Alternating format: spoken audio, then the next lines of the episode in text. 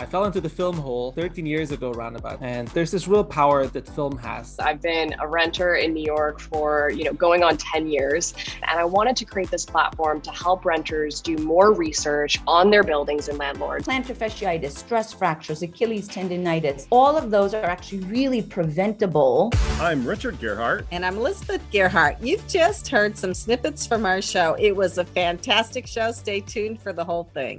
Want to patent your invention? The chance is near. You've given it heart. Now get it in gear.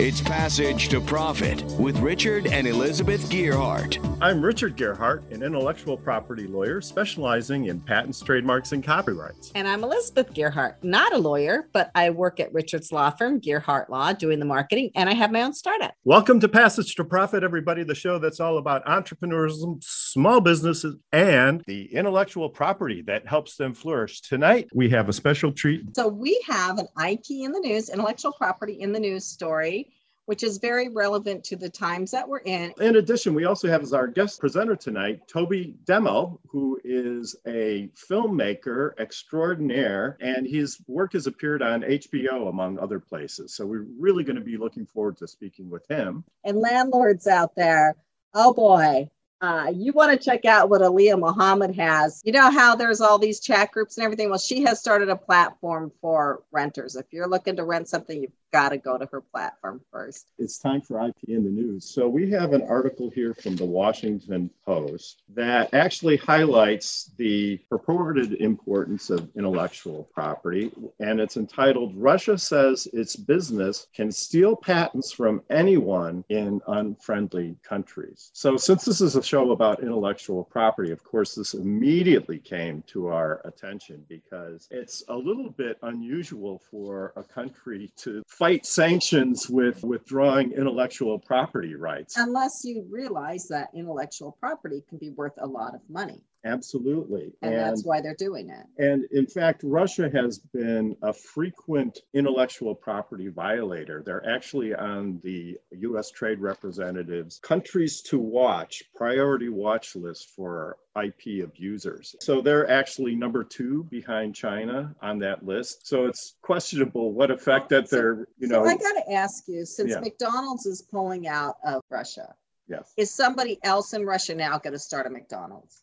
Well, and, and use the name McDonald's and sell whatever they want to sell. Borscht? Well, I, vodka. I, you know, I actually read the article, and what the article said was that there are 850 McDonald's restaurants in Russia that they are suspending, you know, temporarily. But the fact is, is that if Russia also revokes trademark rights in addition to patent rights, then they could literally operate as McDonald's restaurants in theory without paying the franchise fee. Right now, they're apparently not open. So I guess we're actually doing the Russian population a favor by making them healthier, right? So it's time for Richard's Roundtable. And I'd like to ask our panelists what they have to say about this phenomena. And if you have any other questions about intellectual property, I'm here to answer them. Toby? Yeah, you know, from the uh, movie perspective, Russia is always sort of the safe harbor of all the torrents and sort of illegal streaming slash illegal downloading websites. So I feel like the violation of intellectual properties is not a new thing in their game. Um, but yeah, I mean, I, I, I, found it fascinating. I read this um, whole uh, interesting book about AI and China and how in China the intellectual property protections are so low that everybody imitates each other right away. And so it creates this enormous field of competition. I don't know if that's going to be the case in Russia because who knows how long the war will last. So somebody saying, "Hey, I'll start up my own McDonald's," you know, if the war is over in two weeks because somebody finally figures out that Putin should not be in power, then that was a failure of a startup. I've eaten in McDonald's in different countries. It doesn't taste quite the same, for example, in Europe as it does mm-hmm. in the US. True. For some reason, you get tired of the local food. There's always that McDonald's there that you can get yeah. a taste of home. But in Europe, they sell wine sometimes uh, and beer at the McDonald's restaurants. Oh, wow. Just imagine that combination of a Big Mac and a beer. I don't know know.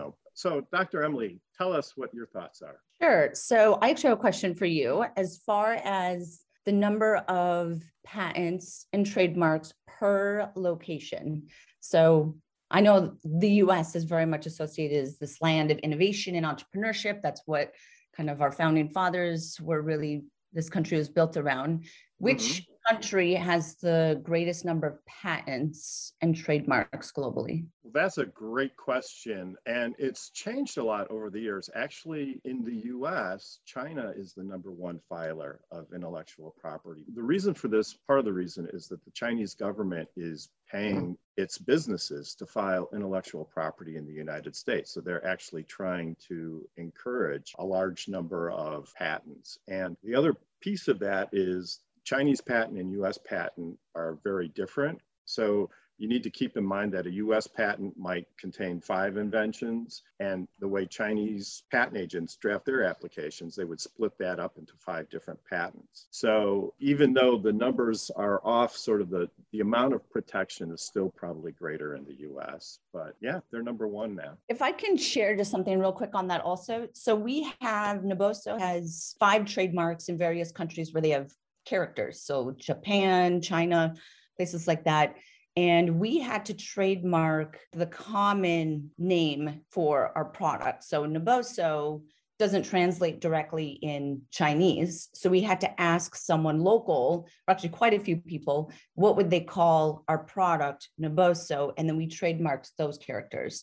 I just thought that was really interesting. And if you have any kind of insight on that as well, or you've heard of that. Absolutely. That's really um, important that you get it right in the local language if you're planning to market your product in the local language. So English is a bit ubiquitous in that it's pretty well spoken. So a lot of marks hold up pretty well internationally. But if you're going to market it in the local language, then you have to file your mark there. Oh, Allia? It's interesting to see that, you know, Russia or other countries can make this decision that can threaten other people's intellectual property. I think it goes to speak to, you know, entrepreneurs to sort of be to be wary. It's, you know, IP is something important, but you really need to establish different types of moats because, you know, unless you're willing to, you know, go down that litigation route and you would know more about this than me and curious to hear your thoughts, it can be a long process to enforce that IP. So curious what your advice would be for entrepreneurs that, you know, maybe their IP has been threatened in a place like Russia or, or other places, you know, what they should do, even if it's worth pursuing. Right. Well, you got to pick and choose your battles carefully. A lot depends on your budget most patents in Russia are really for life science companies. They protect pharmaceuticals there, less on software and consumer products. If you're in a company that has weak intellectual property protections, you really have to rely as much as you can on reputable agents and you know strong contracts. I've never personally enforced a patent in Russia. I have in China and most other European countries. So I really can't speak personally to the enforcement system, but if you can at least get something started and maybe work out a license agreement, you don't necessarily have to pay for a whole trial. And that principle applies across all enforcement of intellectual property. Very rarely do these cases actually go to trial, and lots of times they can be settled quickly. But it's something, if you have an infringement, you need to talk with an IP professional about that.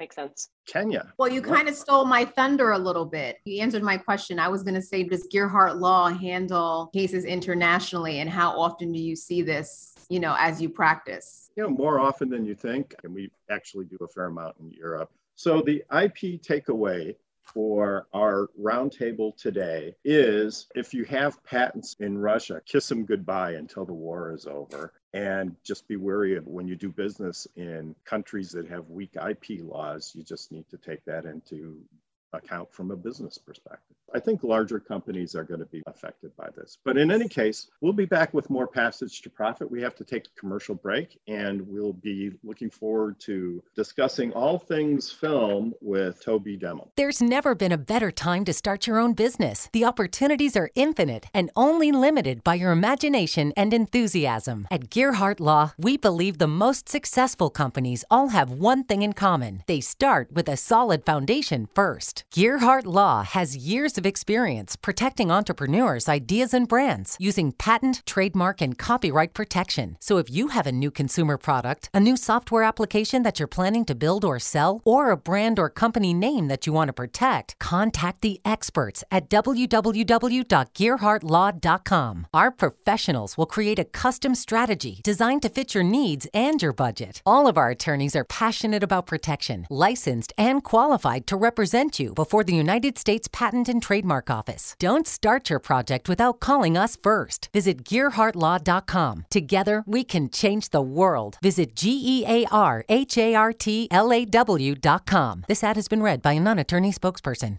Now back to Passage to Profit. Once again, Richard and Elizabeth Gearhart. Our next guest, Toby Deml from Prodigium, is a world class filmmaker. How did you get in the production business in the first place, Toby? Tell us a little bit about your story. I started as a teenager uh, as a CGI artist just in high school, you know, and I be like a freelancer and work for different companies and like wow i can make a living on my own with this art stuff on a computer. And uh, i was determined not to go to college. I'm just gonna like do my own thing in austria. But when i moved to the us and i kind of experienced this whole bigger world i was like there's more to this you know just visual communications and doing art. There's this ability to really impact people and to inspire them. And it's primarily really with film. And so I fell into the film hole. This was now 13 years ago, roundabout. And there's this real power that film has the ability to inspire people to really rethink their assumptions and to see the world in a different way. And I think all of us have movies that have impacted us or TV shows that have impacted us in the job that we chose to work in, right? Like, why would I go down this route? Oh, I saw this character in this movie and that character really inspired me to do X, right? That is such a huge thing. When I was growing up, Perry Mason used to be a big program, and Perry Mason was an attorney at law. And so I always grew up with that image of a lawyer in mind. And that's one of the reasons why I became a lawyer, right? Yeah, and I'm sure it's similar, you know, with with this show, right? Like somebody might be listening in and be like, "Oh, I'd actually love to be an inventor. I'd love to do this. I'd love to create a, you know, like a big uh, sort of Web 2.0 or something for for the body, right? Like there's this ability to observe other people and then get inspired by it. And so we formed our company kind of around that idea, right? That we could either promote services or products that we really believe in and have this skill that we've built in communicating stories in a really powerful way, and then support initiatives in the world that we think are really great. And so we do a lot of client based work where we do commercials and launch videos for really promising startups or great nonprofits uh, where we think they have the ability to change the world and uh, for the better. And then we do original content where we create something from scratch. And we say let's just try to make a documentary make a feature film about x and see if we can push the needle just a tiny bit in the right direction. So that was the case with gaming wall street where an area in the world that needs a lot of reform right. I didn't get a chance to watch the whole documentary, but I did get to see what was, you know, the trailer on the website, and it was very powerful. Can you sort of remind us of what the whole GameStop facts were. Yeah, uh, it's also a story of innovation, right? It's this company that's sort of a brick and mortar retailer. GameStop is a, a, company that sells video games for the most part in these stores and oftentimes malls. They have a small online business and a lot of the Wall Street hedge fund business that is really engaged in trying to figure out which companies are going to go a bust tomorrow and can still be sort of profited off of by betting against them. Well, like GameStop is a perfect pick and it was for many years a great pick to bet against. Then last year, or sort of towards I was just going to say, um, imagine what it's like to have a company that people are betting against. I mean, yeah, yeah, it's sort of the the business cycle, right? Like yeah. Sometimes something's just obsolete, and if you can't adapt quickly enough, it goes out. Um, but yeah, in 2020, there was this kind of crazy movement where for a variety of reasons, right? The, the stock was very cheap, so a lot of people felt that it was valuable to buy it, and it was going to go up eventually. A new investor came on board, Ryan Cohen. So a lot of uh, theses formed around like GameStop could have a turnaround story, and we could bet on it. And then they realized, oh, actually, there's all these Wall Street guys betting against it, and if we bet on it hard enough, the stock's going to go up, and all of these guys are going to have to get out of their short position. They have to stop betting against it, and that then drives the price even higher. And so it was this crazy online movement that really changed Wall Street forever. A lot of pundits kind of commented that this was just like an artifice and nobody really cared on Wall Street, but it really scared Wall Street to the bones that people suddenly had this power, right? And so, in an interesting way, the economy is oftentimes influenced by what people care about. And so this is the perfect demonstration of when people care about something and when people feel like they have an ability to kind of get back at the quote unquote system, right? This is a lot of this roots back to 2008. And we make this very strong argument in the show that 2008 was never properly avenged. There was never a system of really uh, doing justice to the people that caused 2008, right? And so, similar to the intellectual property enforcement world, right? If there's no enforcement, people will just violate it right? And right. so similar on Wall Street, the enforcement is so weak and it is so insignificant because it's only monetary damages. It's never jail time. Uh, so there's no incentive for an individual to uh, stop gaming the system. Yeah? And the people who can afford to game the system don't want any changes either, right? So Correct. you have a whole yeah universe of people there that see this as a way to take advantage. Eventually, right, with all of this sort of created, it kind of ripped the curtain off of the financial system's inner workings and the sort of dirty mechanics behind the scenes. And that kind of exposure is really necessary for larger scale change.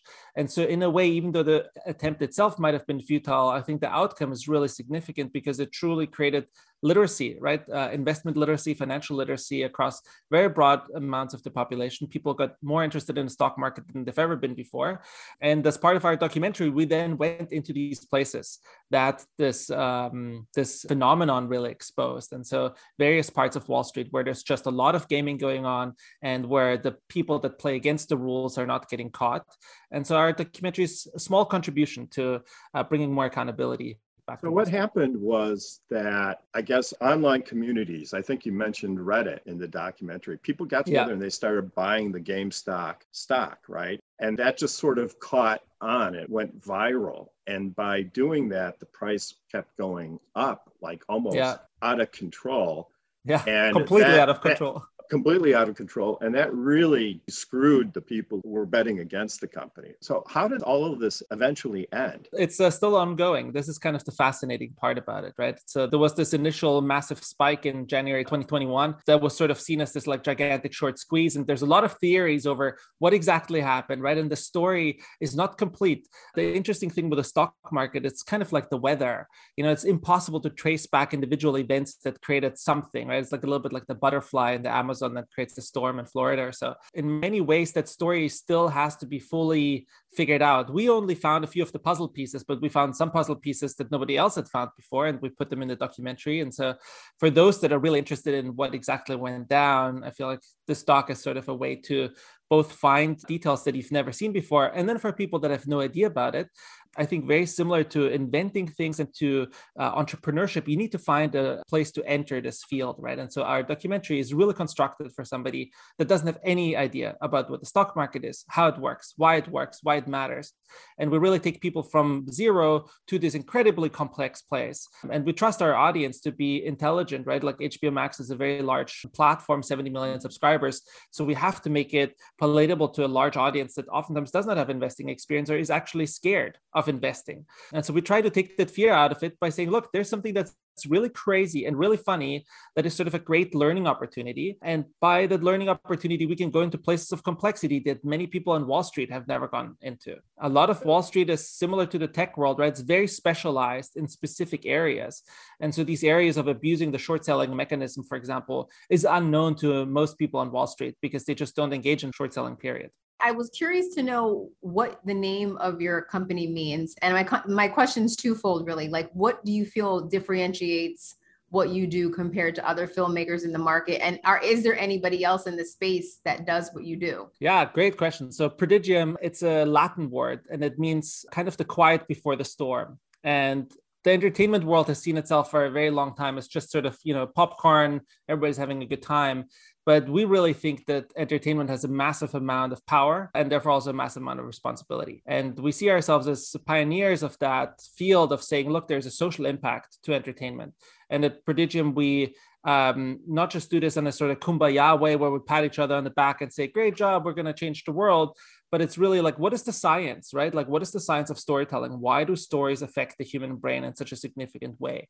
And so we go to great lengths going to indonesia to conferences to mexico city to interview sort of the grandfather of some of this school of thought. I interviewed Albert Bandura, 91 year old, you know, most quoted psychologist in the world soon before he died, about that very specific question. How do stories affect the human brain and why are they so powerful? And so we used that scientific insight to then construct both of our sort of mission driven commercials as well as uh, our feature films around. And that is rare in the film world. There's very few people that have a similar belief in science as we do. The film world works very much with magic. People say, oh, there's this natural given talent that I grew up with and I've become a great writer. I'm a big believer in skill. I'm a big believer in proof and in data. And many filmmakers are a little bit hesitant to say, oh, I don't really want to see the data. I don't want to know exactly like how this affected an audience because then suddenly I have to accept that extra responsibility. So we're trying to invite in the entertainment community and saying, look, this responsibility that you have towards the audience, it's going to be there no matter whether you like it or not. It's not a matter of choosing whether you're going to have an impact or not. It's a matter of choosing whether you're going to know what kind of impact you're going to have and if you can control that impact and if you can shape it in a responsible way. And so we do a lot of publishing of our own R&D for free and we co-founded sort of a trade association called SIE Society. There's close to 300 companies worldwide that are engaging in social impact entertainment or a way to create impact through media. Um, and so so all of these organizations are sort of joined together in SIE Society as a central nexus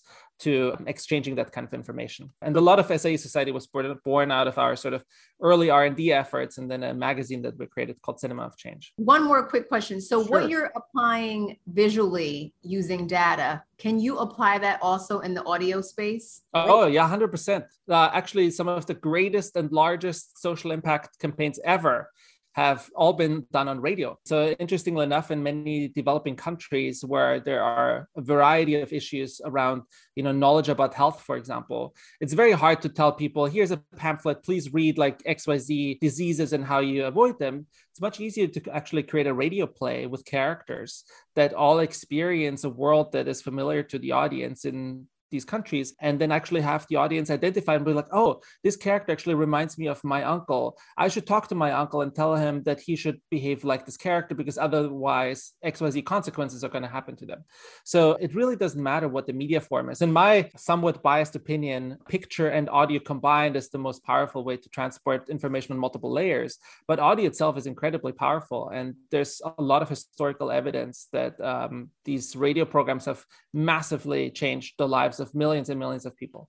Well, when you think about the fireside chats, for example, that was, I guess I'm dating my, I never heard one, but I am really interested though, when you talk about how, from a scientific perspective, how media influences human beings. I was just wondering if you could give us a little bit more information on how that works media does not have some absolute influence, right? I will not watch a movie about a murder and then turn into a murderer tomorrow. That's not how it works. What it does is it influences our picture of the world, right? And we have sort of multiple ways that we take in information about how the world works our own experience, our friends, our family. Everybody's telling us, like, oh, this is how the world works. This is how it works. And you go through an education system, the education system tells you how it works. But eventually, once you're an adult, oftentimes you're really left with your own perception and media and sometimes your friends right oftentimes you'll see your parents as irrelevant in terms of what they think how the world works so at that Absolutely, point yeah and as a child sometimes too right as a child you think like mom dad like you have no clue what you're talking about right. so there, there's this definitive power but media is one component out of a much bigger picture right and so it is both absurd to say like a, a child will turn violent because of one specific show but also that you're going to change the world with one movie alone and that's all it's going to take, right? So it's oftentimes a combination of a lot of factors.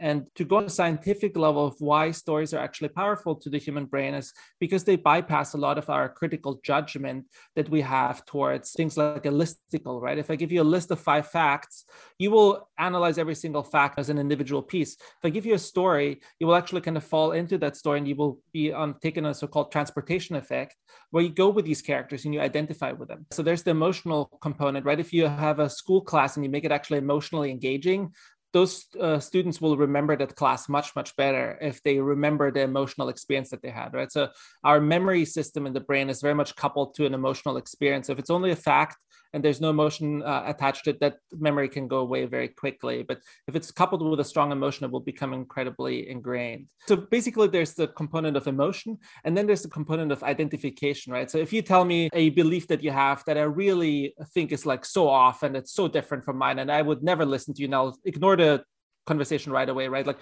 this is sort of our current political landscape. People don't like listening to each other's opposing views. But if I tell you a story and you can start identifying with the emotional experience that I went through and why I shaped that belief, suddenly you're possibly able to empathize with me and you're able to figure out, like, oh, this is why Toby feels this way. And so, very similarly, stories allow us to put our feet into the shoes of another person and to go through their experience, right? And so when you watch a good movie, when you play a good computer game, when you read a great book, you will totally forget about who you are and where you are and what you're doing. You're just engrossed in the story and you're completely identified with it. And so that ability to create that experience, and the moment it's over, you wake back up and you're like, wow, this was amazing. And I totally understand what this person might be going through. That allows us to be empathetic to each other and it allows us to connect with an experience that we will never have in our own lives. And so, as a society, this exchange of stories is super vital, right? And it's really a thing that goes back all the way to the beginning of language and drawing cave paintings and to tell each other stories around the fireplace. It's just grown in scale, right? And so now that instead of telling the story that you have in your head to five people around a fireplace, but you're telling it to 70 million subscribers, now you have a lot of responsibility, right? Because you don't want to just burn down the world with something because you hate this specific thing. You have to really think about how can I get the audience to understand a complicated problem in a story that is somewhat simplified, but still understand enough of the nuances to then make good decisions for their own lives and to start questioning some of their own assumptions about a particular part of society or a way that they interact with society. That is media. the power of media for sure. Yeah. Toby, it's been great having you with us. Passage to Profit with Richard and Elizabeth Gearhart. We'll be right back after this message. Hi, I'm Lisa Ascolese, the inventress, founder, CEO, and president of Inventing A to Z. I've been inventing products for over 38 years. Hundreds of products later and dozens of patents. I help people develop products and put them on the market from concept to fruition. I bring them to some of the top shopping networks in the world QVC, HSN, Evine Live, and retail stores. Have you ever said to yourself, someone should invent that thing? Well, I say, why not make it you? If you want to know how to develop a product from concept to fruition the right way, contact me, Lisa Ascolese, the inventress. Go to inventing, A T O Z.com, inventing A to Z.com. Email me, lisa at inventing A to Z.com. Treat yourself to a day chock full of networking, education, music, shopping, and fun. Go to my website, inventingatoz.com.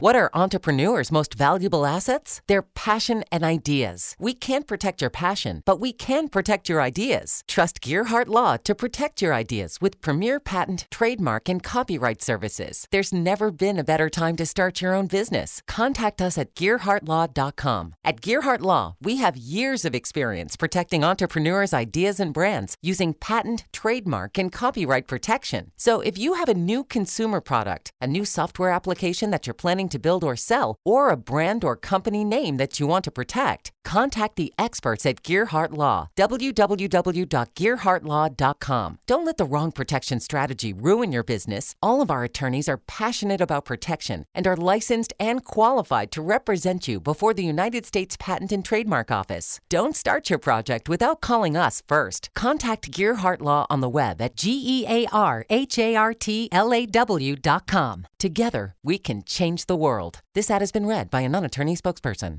Passage to Profit continues with Richard and Elizabeth Gearhart. Time for Power Move with Kenya Gibson. Kenya. Power Move this evening, we're going to talk about Equity Coin founder Vernon Jay who launched the platform to help thousands of families in need acquire affordable housing. And he's doing this by marrying blockchain technology and affordable housing. And the platform is designed to help people own and have equity. And he's also creating a secondary market called Equity Share, which processes the terms and conditions of the real estate equity contracts on the blockchain, taking the real estate exchange from 30 days down to 30 seconds.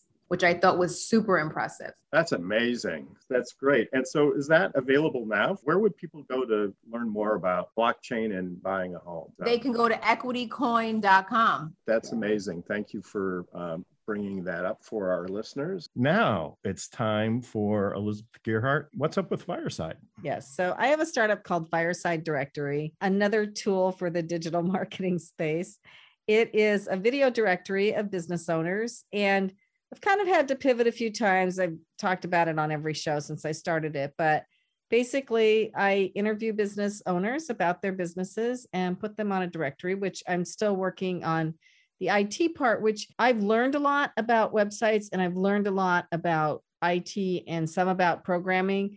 But that is really where I can't do it myself as an entrepreneur. I have to have help. So I've managed to squeeze some money out I think, to try to find the right person to help me with all of the tech piece of this. But it really is a tech thing. And I really do want it to be a standalone directory, a true directory. And I want to distinguish it from other directories that exist now, like Google. Like I want it to be like a Google with videos, kind of, of small businesses, but not have all the other stuff that comes up when you're searching for something. I want to have as much as I can. And I don't know if the programming is there yet. I want to have a very clean search engine so that if you type in patent attorney you only get patent attorneys. You don't well, get. hopefully, you're only going to get me. But, We're gonna, but you, you know, you don't get. Oh, here's a divorce attorney, or here's a sponsored link to a real estate attorney, or whatever. So that's kind of the goal for this is to have it be a super clean search engine, which I'm finding is kind of tough. And some of the things I wanted to do with the project, the technology isn't there yet, but I'm hoping like in five years it will be. So there's a lot to happen still with this. Now I want to move on to Dr. Emily Splichal. Now, I'm not sure that I can actually describe what she has, so she has to describe it, but it is for your feet and the rest of your body too. And it's incredibly innovative.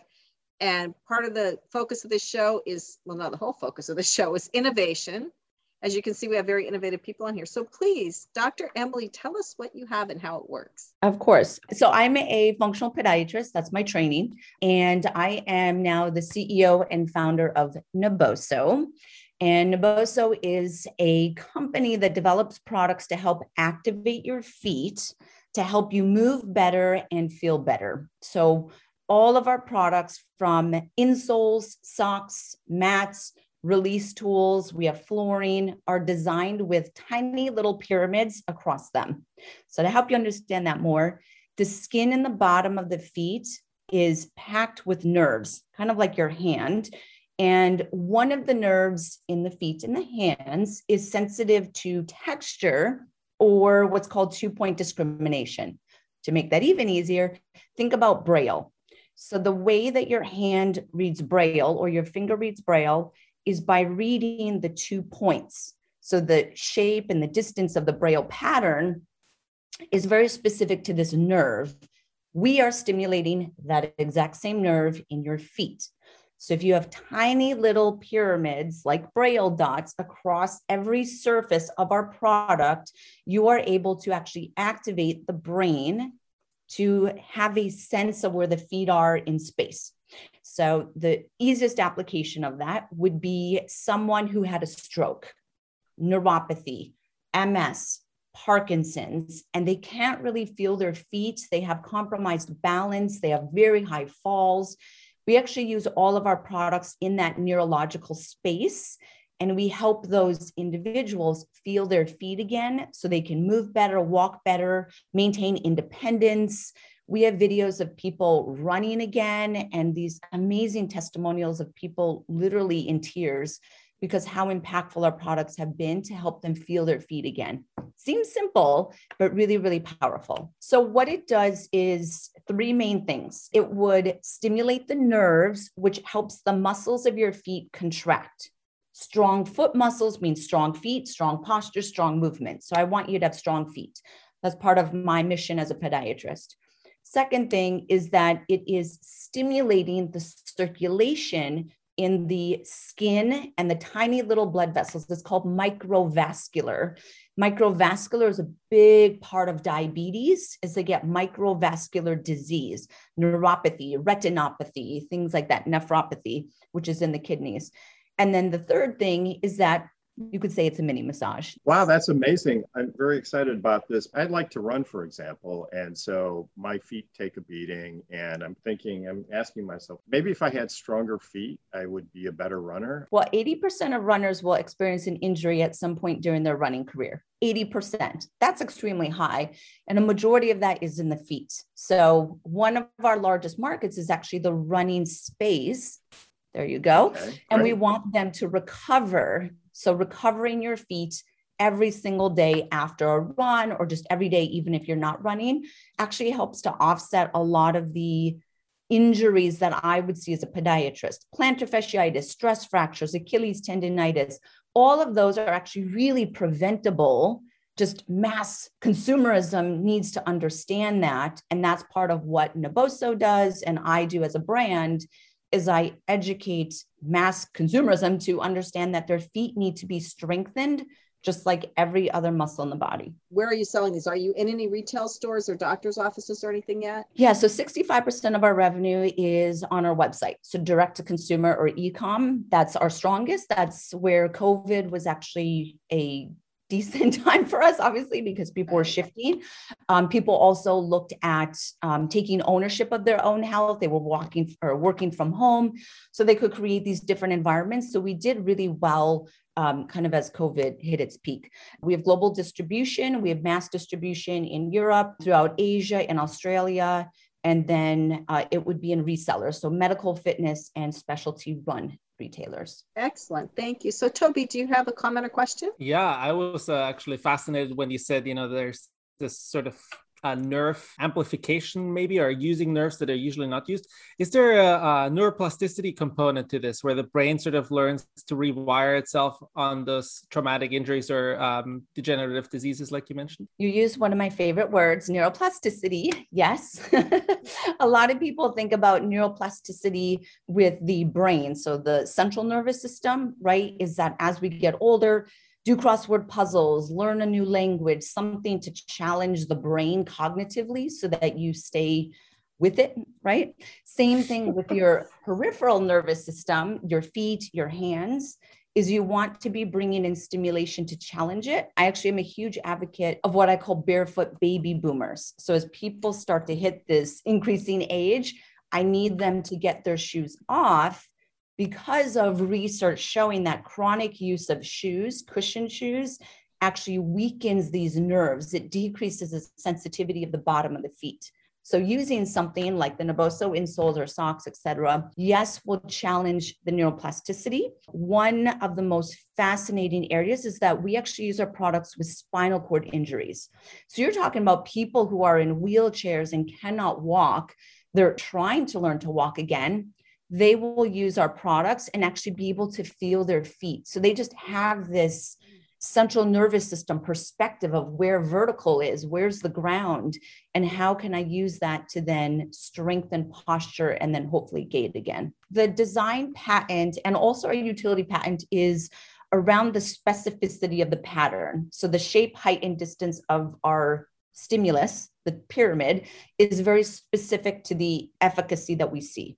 Now, how we play around with the different outcomes is the durometer or the hardness of the material. So some of the insoles are made of a different material, some are made of medical grade silicone, and then we play around with how hard the material is because the hardness stimulates the nervous system different. I was just kind of wondering what it's like for a patient when they become aware of their feet because they're wearing these. How does a patient react when they become aware of their feet? Uh, so we have videos on our YouTube channel of people specifically with Parkinson's is one of the most profound changes that you will see immediately.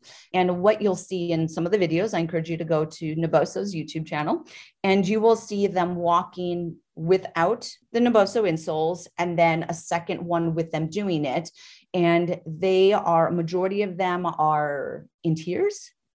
Um, it actually makes me emotional to like see how impactful it is when someone cannot move, cannot walk, it's something that we take for granted until it's taken away from you and you can't walk your dog or something like that. So we're actually going through the FDA process for it. And then our socks, we're trying to go through FDA for a stroke sock so that as soon as someone has a stroke, it would be my goal that the hospital system is putting these socks on their feet so that they can reconnect to really one of the most foundational ways that your nervous system is able to relate to gravity and posture and movement. Again, it seems so simple, which is why when you watch the videos, hopefully you do, that most people are like, there's no way that's snake oil. That's not doing that.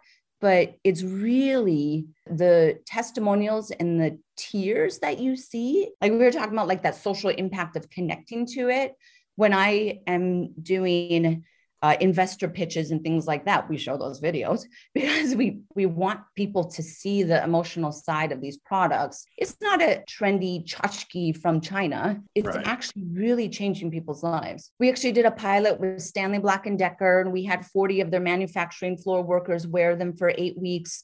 Saw like an 85% reduction in foot pain back pain and fatigue. So there's a ergonomic impact as well to all the standing employees I mean, that's nurses, that's manufacturing, that's police officers, it's TSA. Could you please spell your website quickly? Yes, N A B O S O, which a fun fact is actually a Czech word that means barefoot. And Richard, I did get the trademark in the US because our argument was there are such few Czech speakers that we can use a common word such as barefoot, but trademark the translated word in Czech. Oh, yeah, because it would be hard to get barefoot as a trademark. Absolutely. So you are listening to Passage to Profit with Richard and Elizabeth Gearhart, our special guest, Toby Deml. And you can find us on YouTube and on social media and on all podcast stations. So we will be right back. There's never been a better time to start your own business. The opportunities are infinite and only limited by your imagination and enthusiasm. At Gearhart Law, we believe the most successful companies all have one thing in common they start with a solid foundation first. Gearhart Law has years of experience protecting entrepreneurs' ideas and brands using patent, trademark, and copyright protection. So if you have a new consumer product, a new software application that you're planning to build or sell, or a brand or company name that you want to protect, contact the experts at www.gearhartlaw.com. Our professionals will create a custom strategy designed to fit your needs and your budget. All of our attorneys are passionate about protection, licensed, and qualified to represent you before the United States Patent and Trademark Office. Don't start your project without calling us first. Visit GearhartLaw.com. Together, we can change the world. Visit G E A R H A R T L A W.com. This ad has been read by a non attorney spokesperson.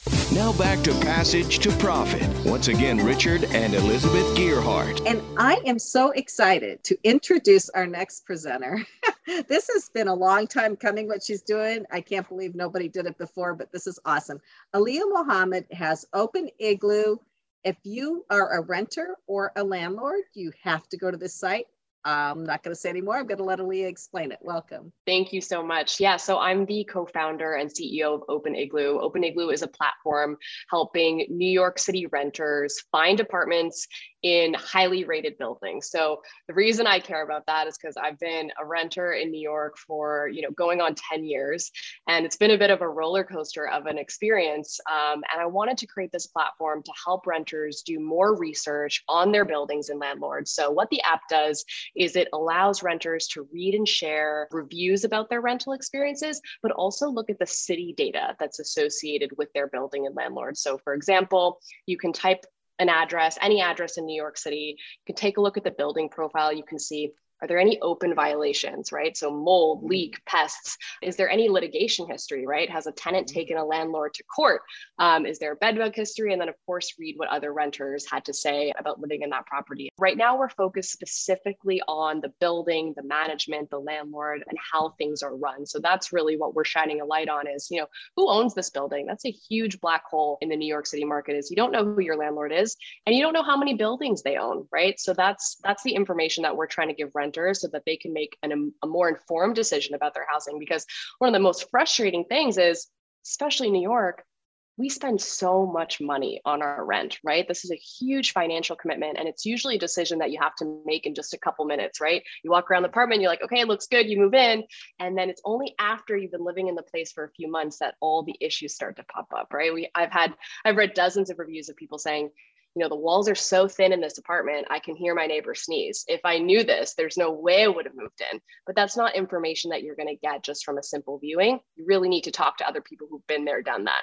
I applaud you for helping people. I'm just curious, how do you find the owners? That's kind of hard sometimes. Do you have to dig through layers of holding companies and stuff? The lucky thing is that New York is very sophisticated in the way that it collects and organizes a lot of this data. So, landlords in New York City who own more than three units are actually required by law to register with the city. So they're submitting their information, the addresses. And what we've done is we've sort of gone on this expedition to pull together all of those government sources and put it into one place that's easily consumable for renters.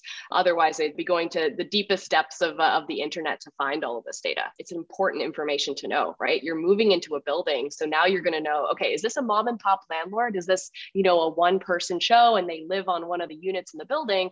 Or is this a big corporate conglomerate property owner where they have all of these different contact numbers or, or systems in place? So that's sort of a, a decision that the renter needs to make on what their preferences are. We've had stories of renters telling us, oh my goodness, my landlord just raised the rent 50%, 40%, um, especially since those COVID deals have started to come down.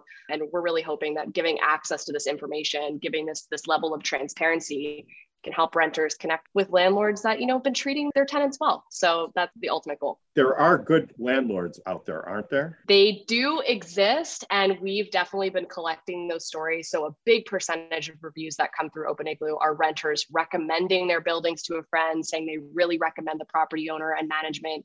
Um, we had some really heartwarming stories particularly during the pandemic. Um, as you all know new york had a really difficult time um, especially when it came to to housing.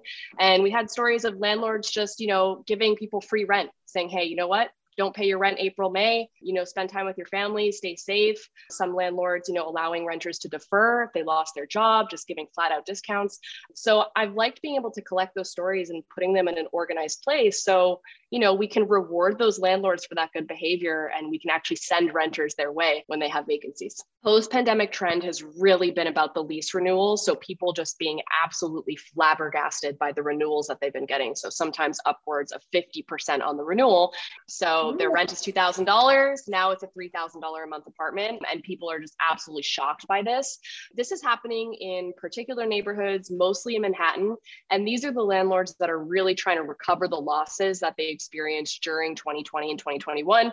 As we know, Manhattan experienced this huge exodus, buildings, you know, sort of emptied, and they were giving out these big concessions, right? Giving people three, four months free just to get renters in the door now the market's back. People are back to new york. There's less you know concerns and fear about covid and we're really starting to see those increases happen. It's not fair. Renters don't like it but we're really trying to shine a light on the landlords that are practicing this type of exorbitant increases and, and hopefully steer renters away from them and put them in the houses with landlords that are a little bit more reasonable um, when it comes to price. Because at the end of the day this is housing right? This is people's you know where they live. So toby do you have any comments or questions? I tried uh, open igloo and i actually give my landlord a good review because they're super nice and very communicative. I'm really interested in what can people do to interact with the platform when they already live somewhere right? So part of it is like when you're searching for a place but what about the people that are already living somewhere? Yeah, that's a great question. So definitely encouraging people who are already in their place to review their current building, even a previous building to really help generate content on the platform.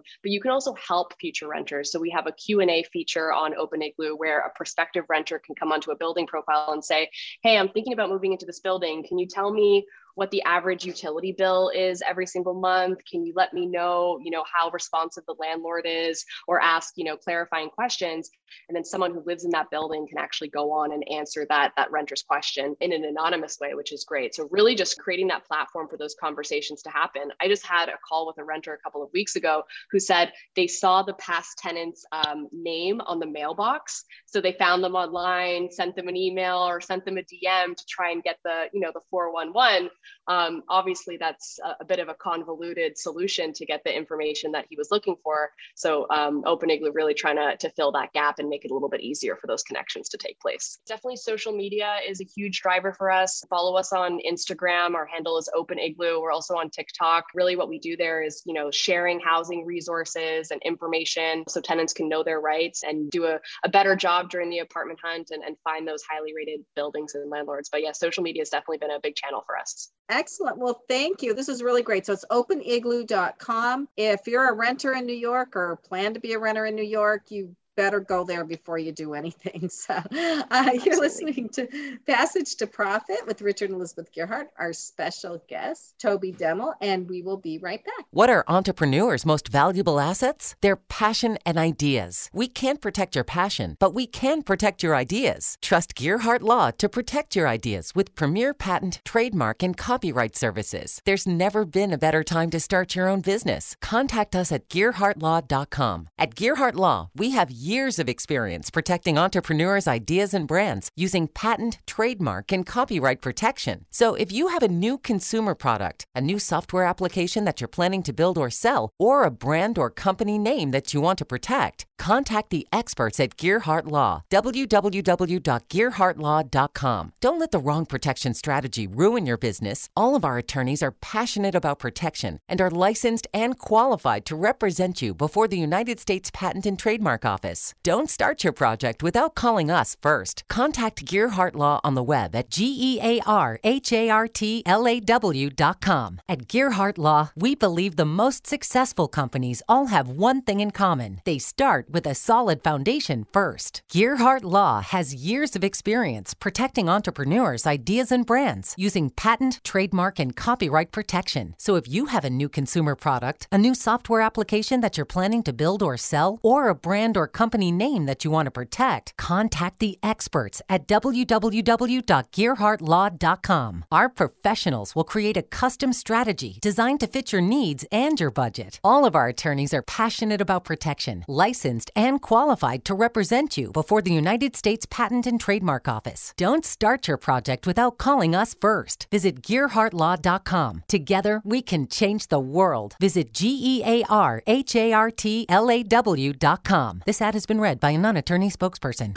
Now, more with Richard and Elizabeth. Passage to Profit. Very interesting show today. Let's talk about who we had. We had Toby Deml with prodigiumpictures.com. That's P R O D I G I U M pictures.com and he's helping people make social impact videos. And he's a big film producer. He's done some amazing things in his career. So go to his website if you want to get a hold of him to have him help you with your videos. Sure he'd be happy to. And then we had dr emily Splichal with naboso n-a-b-o-s-o dot com. And this is a truly groundbreaking innovative product for people's feet and i can't get into the details watch the show watch on youtube where she shows the insoles, and it, it, it's amazing. And then we had Allia Mohamed with openigloo.com, where renters in New York can rate their apartments. And we also had our media maven, Kenya Gibson. One of the words that came to me about the show was inclusivity right? Because we were just talking about so many different things from using stories to empower and give people information. And then, you know, with Allia's platform, with Open Igloo, you know, making sure that people have access, right, to information so that they can make more empowered choices and decisions. And then with Dr. Emily, with what she's doing with her innovation and, you know, foot care, I mean, making sure people feel like, they have solutions and they can have a better quality of life. So I would definitely say this has definitely been a conversation around just keeping everyone connected and having options and choices. Thank you so much, Kenya. And we'll be back next week with another episode of Passage to Profit. So stay tuned. Before we check out, though, I'd like to thank our team, our producer, Noah Fleischman, our project coordinator, Alicia Morrissey, and our video editor, Chatterboss. We'll be back again next week with another episode of Passage to Profit.